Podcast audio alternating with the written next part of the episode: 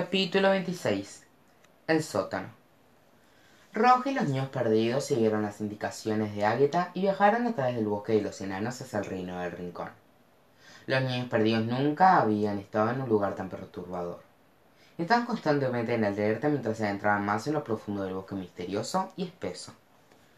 Roja, por otra parte, nunca miró dos veces el entorno inquietante. Su mente estaba fija en una única cosa, salvar a Rani. Se hacía tarde y la noche era siempre más oscura en el bosque de los enanos. Siguieron el río que viajaba hacia el sur. Descubrieron una casa del otro lado con un techo alto de paja y un molino de agua que giraba mientras el río lo atravesaba. Solo verla le dio escalofríos a Roja y supo que habían llegado. Llegamos, niños, anunció Roja. Esa es la casa de la cabra. Avena, quiero que lleves a Benita y a Villa Rebelde a un lugar seguro. Silbaré cuando los necesite, y si nos oye gritar, ve a buscar ayuda. Roja ayudó a los niños perdidos a desmontar de los caballos, y Avena llevó a su familia lejos de vista de, entre los árboles. Roja y los niños perdidos se agazaparon detrás de los, de los arbustos y observaron la casa. ¿Nuestro papá temporario está allí dentro? preguntó Tattles. Espero que sí, dijo Roja. ¿Qué haremos, mamá? Preguntó Slater. ¿Deberíamos solo entrar y llevárnoslo? propuso Nips. ¿Atacar? preguntaron los gemelos perdidos. Antes que ella pudiera responder, las puertas del sótano que estaban en el lateral de la casa se abrieron. Morina asomó su cabeza desde debajo de la casa y miró hacia el bosque. Roja y los niños perdidos se echaron cuerpo a tierra y la observaron a través de los arbustos.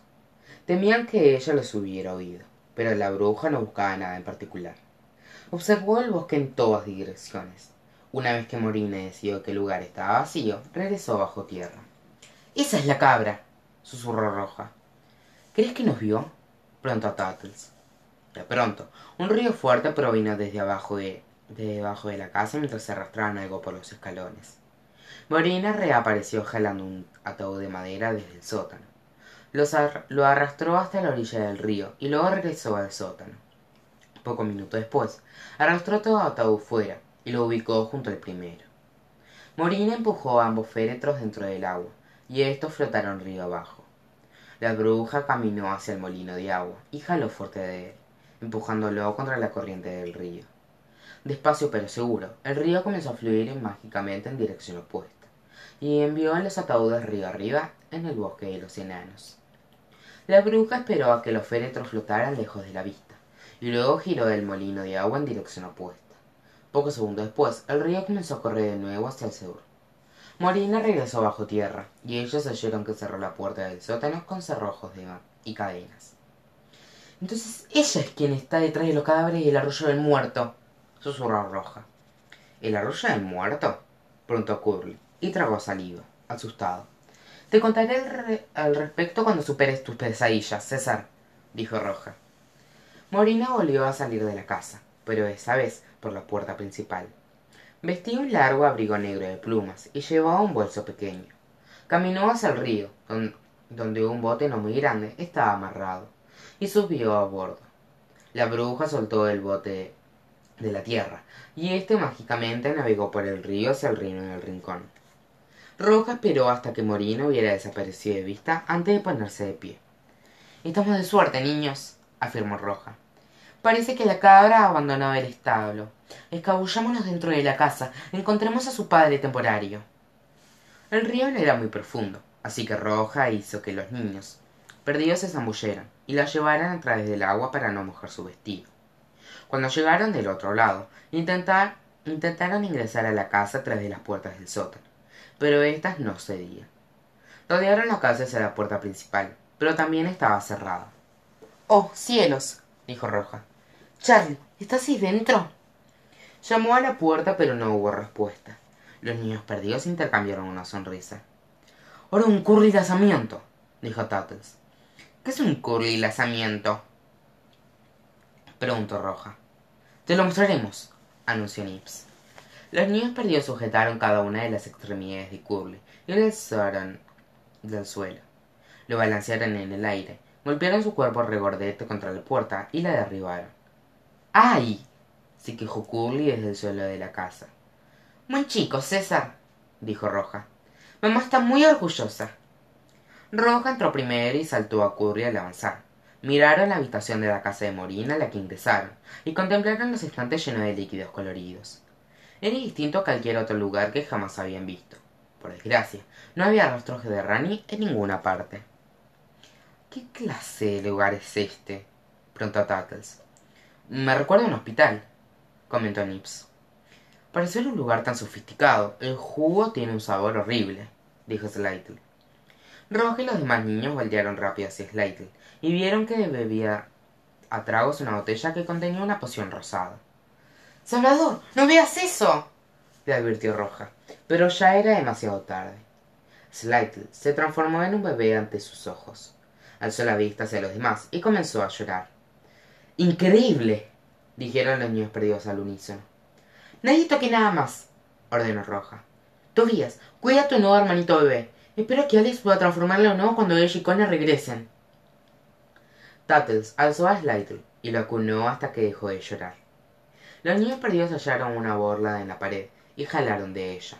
Unas cortinas del muro se separaron y el espejo de la verdad apareció. Roja y los niños miraron sus reflejos, pero nada cambió. Su verdad exterior era tan real como el interior. Roja buscó por la habitación, pero no había rastros de Rani por ninguna parte. Madre, por aquí, dijo Nips. Es una puerta. Guió a Roja hasta la puerta que estaba en la pared trasera cubierta de doce candados y cerraduras. Supuso que Rani probablemente estaría del otro lado. ¡Oh! ¡César! cantó Roja. Antes que se diera cuenta, los demás niños perdidos y su madre temporaria alzaron a Curly en el aire de nuevo. Balancémoslo con mucha fuerza esta vez, indicó Roja. Hay muchas cerraduras que romper. A la cuenta de tres. Uno, dos, tres. Después de un par de balanceos agresivos para ganar impulso, lo soltaron y Curly atravesó la puerta. Había una escalera detrás de ella y el niño rodó por los peldaños hasta el sótano. ¡Ay! volvió a quejarse Curly. ¿Hay alguien allí abajo, abajo César? preguntó Roja. Él nunca respondió. Roja y los niños perdidos bajaron la escalera para ir a buscarlo. Lo que vieron en el sótano les daría pesadilla durante muchos años. Curly estaba de pie, mirando la sala en estado de shock. Había veinticuatro camas en el sótano, doce contra una pared y doce contra la otra. Las últimas cuatro estaban vacías, pero veinte de ellas estaban llenas de niños dormidos. Cada niño resplandecía, pero la luz lentamente caía de sus cuerpos a botellas de pociones al pie de las camas. Cuanto más atrás estaba la cama, más grande parecía el niño. Los últimos ni siquiera parecían infantes ya, sino pequeños ancianos. Tenían el rostro arrugado y el cabello gris. Estos deben ser los niños desaparecidos, exclamó Roja con un grito ahogado. ¿Qué le sucede? preguntó Tattles. Roja notó que las paredes estaban delineadas con ataúdes vacíos. Cubrió su boca y sus ojos se llenaron de lágrimas. Molina está entrando a su juventud y belleza para hacer pociones, dijo Roja. Es un monstruo. Roja y los niños perdidos miraron a los niños malditos con incredulidad. Querían liberarlos de aquel encantamiento que era su fuerza vital, pero no sabían cómo hacerlo. Tenían demasiado miedo de tocar a cualquiera de ellos. ¿Por qué camas vacías? preguntó Nips. Porque murieron, dijo una voz que no pertenecía ni a Roja ni a los niños perdidos. Todos miraron por el sótano para ver de dónde venía. Apoyado en una esquina de la habitación, había un espejo alto con marco plateado, y, para el horror de Roja, Rani estaba de pie dentro de él. ¡Charlie! gritó Roja, y corrió hacia el objeto. Colocó ambas manos sobre el vidrio, y Rani puso sus manos palmeadas contra las de ella. ¿Nuestro papá es una rana gigante? preguntó Nips. ¡Hurra! ¡Nuestro papá es una rana!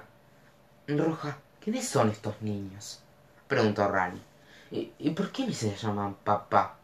Son los niños perdidos del país de nunca jamás. Los he adoptado por ahora. Es una larga historia, dijo Roja. Charlie, ¿qué estás haciendo dentro de un espejo?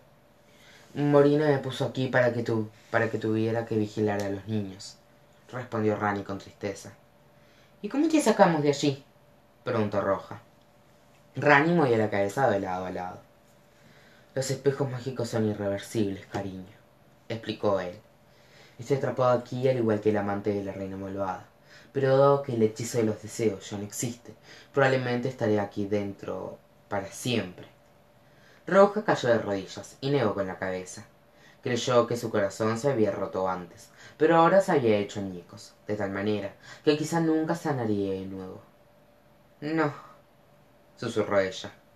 No, no, no. Rani se puso sensible al verla. Lo siento tanto, amor mío, lloró él. Debes llevarte estos niños y marcharte desde que Morina regrese. No puedo abandonarte, lloró Roja. No hay nada que podamos hacer, sollozó Rani. Morina quería separarnos, y me temo que lo ha hecho de manera definitiva. La bruja ha ganado.